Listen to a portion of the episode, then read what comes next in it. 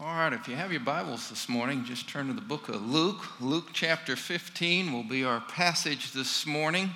Um, I'd like to uh, bring you a message this morning on a popular passage, a passage about a, a wayward son, the prodigal son. And there's some comparisons I'd like to make this morning with, with uh, how he lived his life. And yet, uh, part of the focus in the message will be on the, the, the love of the Father. Um, I, I, like to begin messages with, with a passage, and, and there's a passage in 1 John chapter 3, verse 1, that just really helps us uh, introduce this, this message this morning. Uh, the Lord tells us in 1 John 3 1, see what great love the Father has lavished on us, that we should be called children of God, and that is what we are. The love of the Father, the lavishing love that He bestows upon us, that He lets us be His children. And then another passage just to throw at you, too Psalm 103, verse 13. As a father has compassion on his children, so the Lord has compassion on those who fear him. Just some introductory verses as we, we get into this message this morning. As probably you know, Luke 15 has uh, three parables the lost sheep, the lost coin, and then the lost son. And that'll be our focus this morning. But if you have your Bibles open, the book of Luke, if you just look at those first two verses of Luke chapter 15, just to kind of uh, understand who the Lord's addressing here. Now, the tax collectors and sinners were all gathering around to hear him. But the Pharisees and the teachers of the law, they muttered, This man welcomes sinners and eats with them. He welcomes sinners, the Lord Jesus. He welcomes us because I believe as I look around, you're all sinners. I'm a sinner. And I think that's important that we understand that, that Jesus welcomes sinners.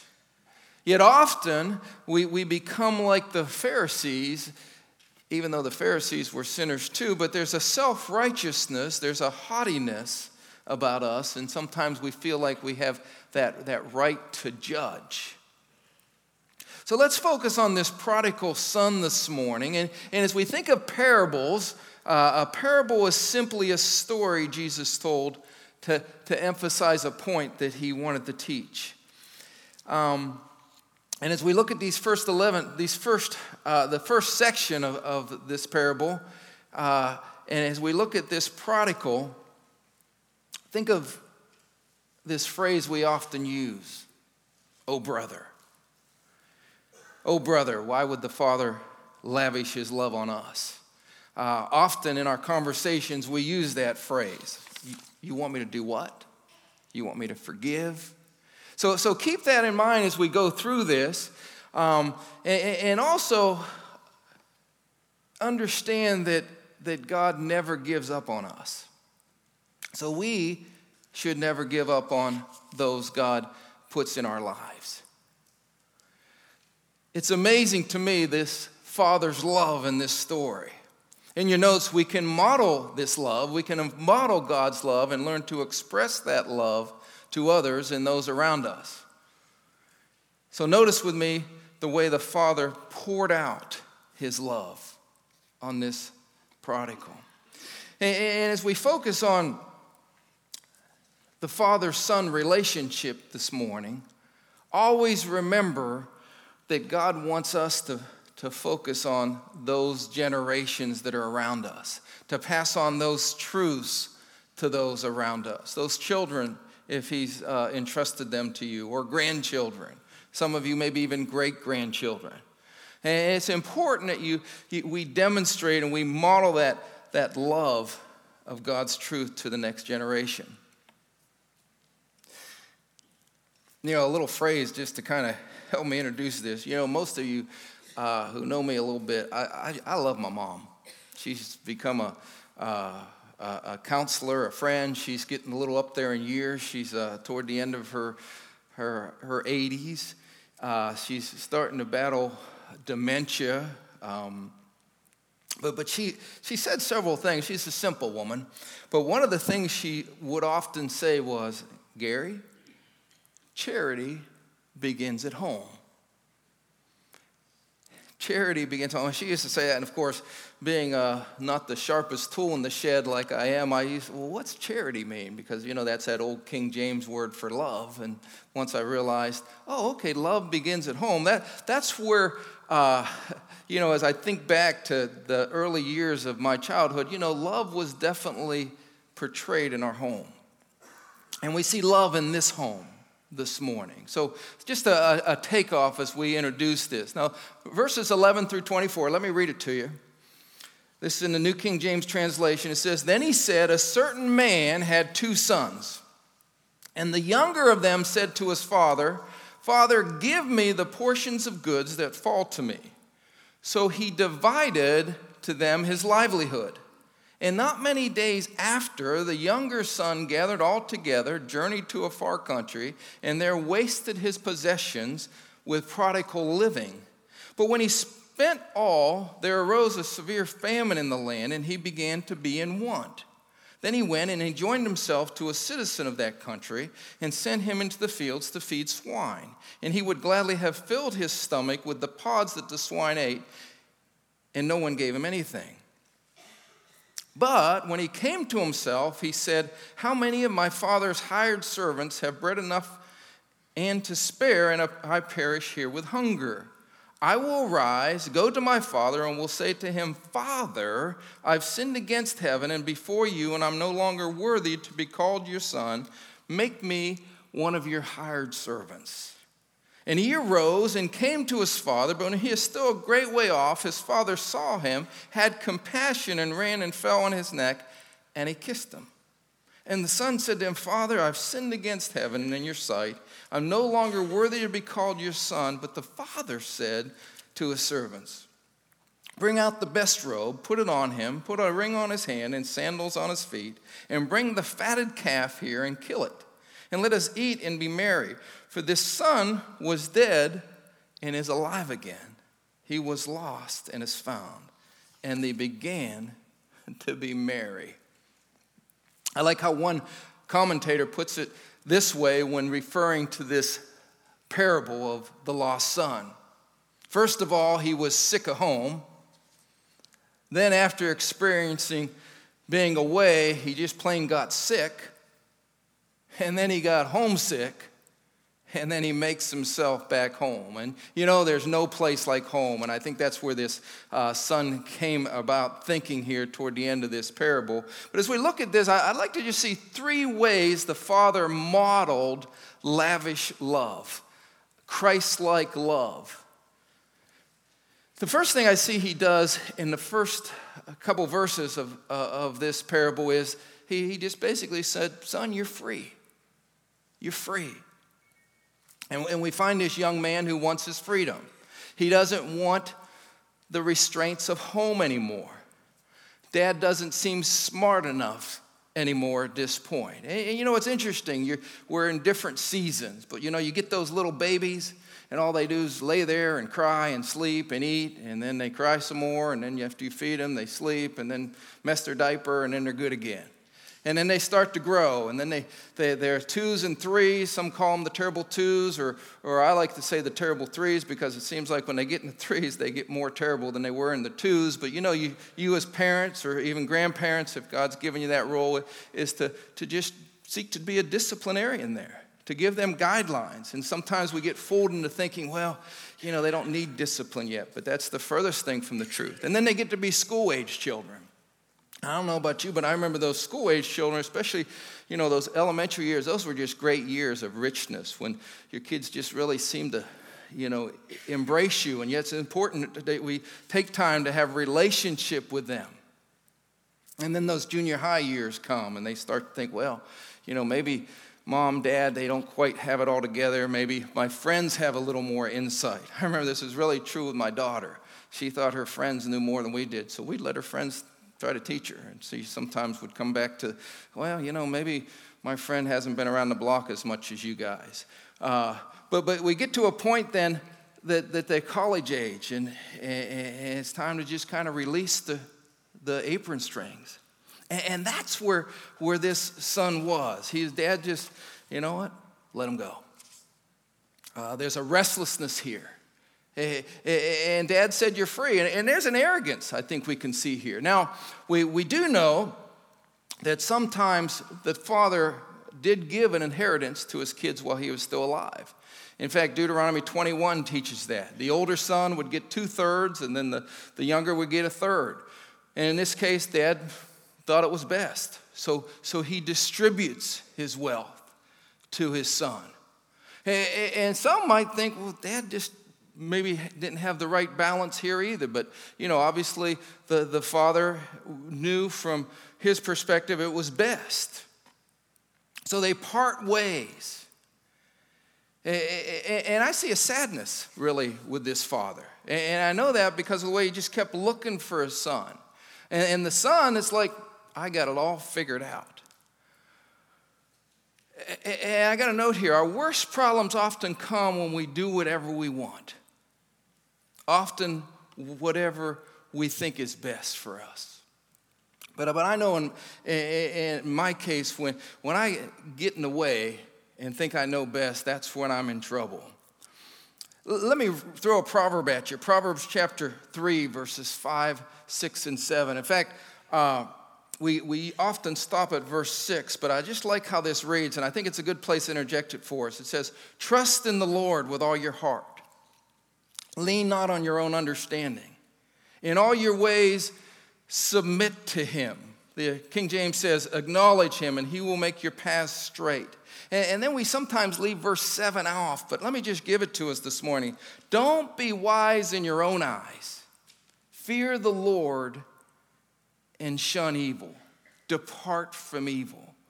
And again, seven helps us solidify that truth that, you know, when we get leaning on our own understanding, when we think we're wise in our own eyes, you know, that's when we get off the path. And that's where this, this prodigal was. He's leaning on his own understanding, he wants to direct his own path. But what's interesting is not so much that, that he wanted his, his inheritance, or even that he wanted out of the, the, the home the way he did. But, but once that took place, once he received it, he's gone. Verse 13 says there just was a few short days that, that, that the younger son gathered all he had and he journeyed to the far country. And he wasted what God had given him, what his father had given him. Now, the word prodigal has some, some meaning that I thought was interesting. It means reckless, it means uh, extravagant. And, and, and the prodigal lived lavishly, but there's also a, a comparison. Some call this uh, a, lesson on the prodigal God here because God lavishly generously gives the love to the son. And so that's, that's safe too. So it has a, a, double meaning, but, but the idea of lavish living, of, of, of generous living, the dads just go. He gave his son freedom. And, what, I, what he's saying here, son, I value more you than these possessions. I value more than even the position I hold. You know, I'm your dad, but I'm releasing you. And again, maybe you're questioning the father's motives, but, but again, the picture is the father realized that this was a time to release his son. You're, you're free. Now, there's some things about freedom here that, that I think need to be pointed out. And I know this because I've experienced this. First of all, when it comes to freedom, you know, sin, we think, promises freedom. And that's a, thought on your notes here. You know, the, the, the prodigal son here was, was full of sin. And he thought to him, well, you know, I'll just take my freedom. I don't want the restraints of home anymore. I, I don't want the authority of dad anymore. And he thought, I'm free. But I love how Jesus tells us in John 8, verse 34, it says, Jesus replied, I tell you the truth, everyone who sins is a slave to sin. And I think we probably all could agree with that. You know, as we live life, there's times where probably, if you're like me, you, you sin at different times. And, and often we think, well, I'll just keep sinning, but, but what, what, we become a slave to sin. It just becomes easier. And, and you know, we have different sins sometimes that I believe Hebrews calls besetting sins. You know, some of the sins that maybe you struggle with, I don't, or vice versa. Uh, some don't understand. I know the wife I'm married to, thankfully, she doesn't understand that I could sin the way I do with certain things. Well, I don't understand her sins either. Um, but, but the thing is, we, we can't be a slave to sin. In fact, sin produces bondage. And, and again, Romans 6.23 tells us, for the wages of sin is death. There's, there's bondage in our sin. I, I heard a, a teaching on sin before, and I thought it really fit, and we can throw it in here. It says, Sin always takes you further than you want to go. Sin always keeps you longer than you want to stay, and sin costs you more than you want to pay. Takes you further than you want to go, keeps you longer than you want to stay, and it costs you more than you want to pay. And as I think of the, the powers that, that, that Satan throws at us, those darts, he always takes us down the wrong path to despair and heartache and to bondage. Yet, God sets us free. God sets us free. Jesus tells us in John 8 32, then you will know the truth, and the truth will set you free. There's freedom in truth, there's freedom in Jesus. It's important that we understand this that, that God gives us freedom when we surrender to Him, when we surrender to His truth. So, what's great about this first thought is the Father modeled freedom. Modeled freedom. He also models, I love you. I love you.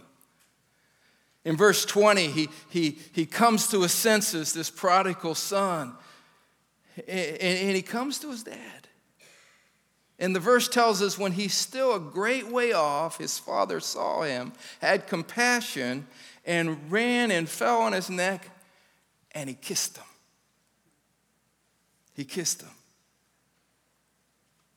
So when he comes to his senses, he gets up and he goes to his father.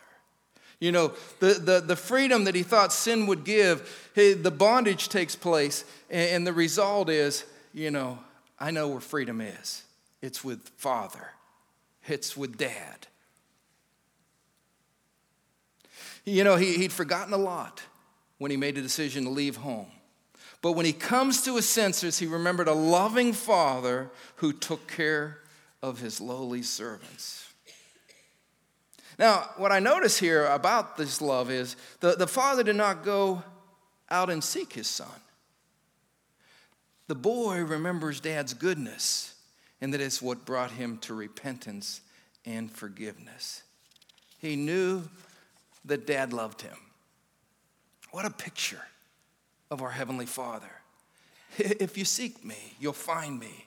If you seek me with all your heart, if you draw near to me, he'll draw near to you. If you come to him, you who are weary and heavy laden, he'll give you rest.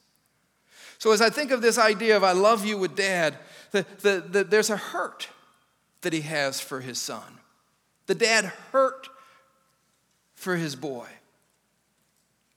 He left suddenly, abruptly. Give me. You see the entitlement in his, uh, actions. I remember hearing of a little girl, four year old. She had a doll in both arms, and she looked at her mama and said, Mom, I love them both, but they just don't love me back. And again, I think this, we, we can kind of get this idea the dad as he hurts for his son. There's, you, you know, Freedom, take it. Enjoy life. Go prove your manhood. There is an aching in his heart, a hurt for his son. And you, you know, he picture as you look at this, maybe he'll come home today because you get it from the passage that he just looks daily. Maybe he'll come home today. And that leads us to the second thought here. He kept hoping. The dad kept hoping for his son. He's still a far way off, and he sees his son. Never give up hope. Never give up hope. You know, maybe you're dealing with a prodigal at different seasons. Probably all of us do to some degree. But don't give up hope. Don't give up hope. You know, I had a pastor friend, Pastor Massey, uh, who I served with for many years in Ohio. And I remember after one of the pastors' meetings, I never knew this about him, but he, he come to me and we just got talking, and, and he had an adult son uh, who he hadn't seen for years. And, and I, as I talked to him further about his story, he said, You know, my son, uh, he left home abruptly he was last seen at an ATM machine. And we never knew what happened to him. And he pulled out a little picture of his wallet and he showed me his picture. He says, This is my son. We just keep hoping and praying that, that one day our son will come home.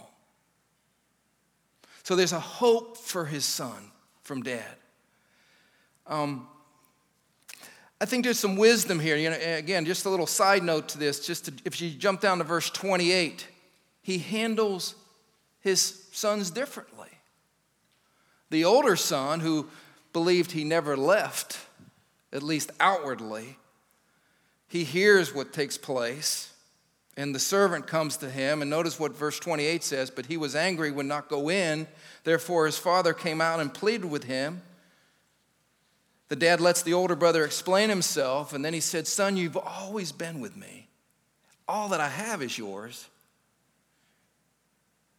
It was right that we should marry and be glad, for your brother was dead and is alive again, and was lost and now is found. So there's a different reaction here as the father pleads with his older son.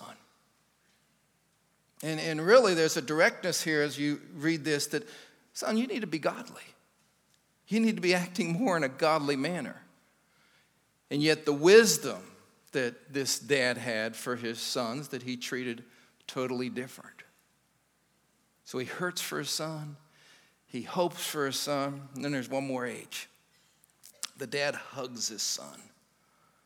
The dad hugs his son. Verse 20 says, and the Greek tense of this word tells us when, when they had that reunion, as they come together, he has compassion. He falls on his neck and he kisses him. And the idea of the word tells he just kissed them and kissed them and kissed them. And you know what? Men, there's nothing wrong with kissing your sons. There's nothing wrong with, with showing physical emotion to your son. That's healthy. That's good. You know, these last six weeks or so, it seems like I've been a widower. you know, we, we have a new grandson who lives in Florida. And uh, these last two months, really, our, our youngest daughter, she's married to a fellow who, who pastors, was pastoring a church in Virginia, and they abruptly moved to Florida. And they needed mom to, with the move and all that stuff, and then the baby comes. So I, I've just felt like a widower. You know, you, I can microwave hot dogs, but that's about it. In fact, when you blow them up and get, they get rubbery, they really have great effect on you. Anyway, but, but I know uh, last Saturday, I actually got to go to Florida and meet my new grandson. His name's Noah. He likes boats. And uh, I get to Florida and I get to the airport. And again, it's been a while since I've, I've seen my wife. And I get to the airport and you see all these people. You know, airports are fun places to go because you see all these people, they come together and they have those reunions. And, you know, you, I don't know about you, but I look at it and I think, well, you know, I wonder what that's like. I wonder where they're coming from or where this or that. But I, I get to my airport or the airport in uh, West Palm Beach, Florida, and there's my son in law. She sends my son in law to pick me up. So it's like, that's not the blessed reunion I was looking for. so I get there and it's kind of, I give him one of these side hugs, like, okay, good to see you. Where's my wife? You know? but you know, understanding that she she needed to be at home to do some of the things to uh, help my daughter. But but again, there's there, there's that hope. You, you see that anticipation of of of coming together. And again, um, it's important that we embrace, that we show physical emotion. You know, I got, I got a thought here that, that really fits. Um, I love golf. Some of you have heard of Greg Norman. Greg Norman was a, is a golfer. He's older now. Um, but he, he refers to his dad and his relationship. And, and obviously, he was uh, a dad who never showed any emotion toward his son. And he said, You know, my dad, when I was a kid, he'd get off the airplane and I'd want to hug my dad and embrace my dad, but he'd reach out and he'd just shake my hand. Now, listen what it says Norman, who lost the Masters in 1996 by blowing a six shot lead to rival Nick Faldo, Rick Reilly wrote Now, as Faldo made one last thrust into Norman's heart with a 15 foot birdie putt on the 72nd hole, the two of them came toward each other Norman, trying to smile, looking for a handshake, he finds himself in the warmest embrace instead. And as they held that hug, they both began to cry. And Norman's life began to change a little that day. He said, I wasn't crying because I'd lost. Norman said the next day, I've lost tons of golf tournaments, and I'll lose more. I was crying because I've never felt that from another man before. I've never had a hug like that in my life. Hug your kids. Give them healthy, strong hugs. Let them know they're loved. And, the most valuable thing we can do is give unconditional love. And, and again, a lot of times we're, we're not huggers. We're not maybe uh, from homes. I, I grew up not getting lots of hugs. Uh, but, but it's important that we learn to, to have that. Now, when I golf, I cry because I lose.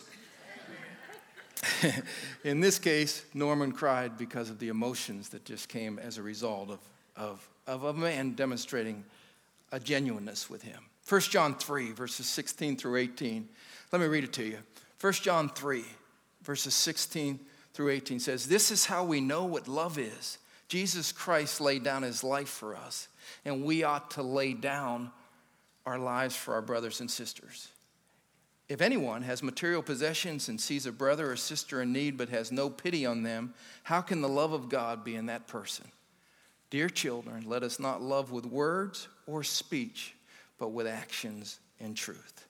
We see a dad here who loved in speech, he loved in actions, he loved with God's truth. Love.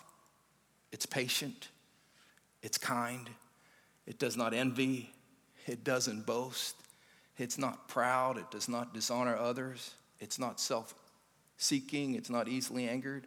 Love keeps no record of wrongs. Love does not delight in evil, but rejoices with the truth. Love always protects. Love always trusts, always hopes, always perseveres. Love never fails. That's from God's word, 1 Corinthians 13. And then there's one more. As we see a, a, a loving father, a model his love of freedom, his love of I love you, his love of it's all forgiven. It's all under the blood.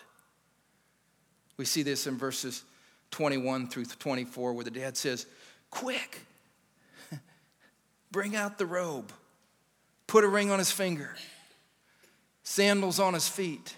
Let's kill the fatted calf. There's immediate forgiveness. Let's have a party. All's forgiven. Now, when I think of forgiveness, First of all, restoring fellowship is more important than being right. Is more important than being right. As I see this in verse 20, he arose, he came to his father. He's still a great way off. His father saw him, had compassion, and he ran and fell on his neck and kissed him. You know, he, he doesn't give the lecture like probably I would have done. Like, didn't you know better? Didn't I tell you? Or I knew sooner or later you'd be back. Maybe you use this line I hope you learned your lesson this time, pal. You know what you did to our family? You've disgraced your mother, you've disgraced your dad. Nothing like that. There's no ego, there's no pride from this father. It's just immediate fellowship. You, you know, here's a little note for us let love and honor become the norm. Let love and honor become the norm. I just threw that out there. I have that in my notes here beside this. Learn to be an honoring person, a loving person. Just may that be the norm in your home. And then the second thought here, when we think of all is forgiven, restoring fellowship happens through forgiveness. Happens through forgiveness. I will rise, I'll go to my Father, and I'm going to say, I've sinned against heaven and before you. I'm no longer worthy to be called your son. Make me like one of your hired servants. Now, again, for a Jewish boy to be a servant and to hang around with the pigs, you know, because, you know, pork, he was very uh, humbled by this. And yet, he comes to a sentence, his, his, his senses, and he comes home. The son knew he was wrong. And that's something I take from this parable as well. He's not so much sorry he got caught. Because if you look in the passage, it says, I've sinned against heaven. You know, it's God that I hurt. You know, there's genuine repentance here. You know, he, he's sorry that he hurt his loving father. The loving father. He models forgiveness. He runs to a son. He, he, he gives a robe to a son, a ring to his son, sandals to his son. Again, love, respect, and honor. There's not an, oh, brother, I have to do this. There's an attitude of, I get to love my son back to Christ. Have you ever thought how different our homes could be, our church could be, the workplace could be if we modeled this loving forgiveness, this respect that, that God shows in this passage? If we could run to make things right with people, if we could be faithful and, and realize that, you know, why does it matter in light of eternity? This boy brought disgrace to the family, disgrace to the village. He could have been stoned to death. But his father shows grace, mercy, and he welcomes him home with open arms. How the Heavenly Father treats us. So, really, we see the prodigal God in this passage because he's generously, lavishly displaying his love to a lost and dying world, to a lost and dying people like us. I like how Tozer makes mention of this loving Father. And, and this is what he says. I'll, I'll read it to you. Because God is self existent, his love had no beginning. Because God is eternal, his love can have no end. Because God is infinite, his love has no limit. Because God is immense, his love is incomprehensibly vast, bottomless, a shoreless sea. We serve a, a, a prodigal God who lavishly and generously and incomprehensibly loves and forgives us over and over and over again. So, this Father who represents the Heavenly Father, and this Son who represents the choices to sin against our Heavenly Father, is what we get from this parable. So, as we apply this message, the Father models freedom. The Father models, I love you. and the Father models always forgiven. So, which side are you on as you go through this this morning with me? Which side are you on? Now, there's a little thing on the bottom of your notes there. Should come up on the screen. And it just really fits as we pull this together. And it fits really with a passage in the book of John that Jesus said in John 14, 6, where Jesus said, I am the way, I am the truth, I am the life. No one comes to the Father except through me. Are you like the prodigal? He was lost. And yet Jesus shows us that he's the better way. Are you like the prodigal? He was ignorant. Yet Jesus gives us the truth to all our ignorance. Or you like the prodigal? He was dead. And yet Jesus tells us that he's life, that he's alive. Let's pray. Lord, we thank you for lessons from your word from the Lord Jesus. And we thank you, Lord, as we've looked at this parable this morning, that we can get a glimpse of how much you love us and how much you truly care about us. And Lord, those of us that are older in here today, I pray that we would learn these lessons from, from you this morning. That we learn to know how to let go, know how to love, to know how to forgive, as you've given us this picture here in Luke 15.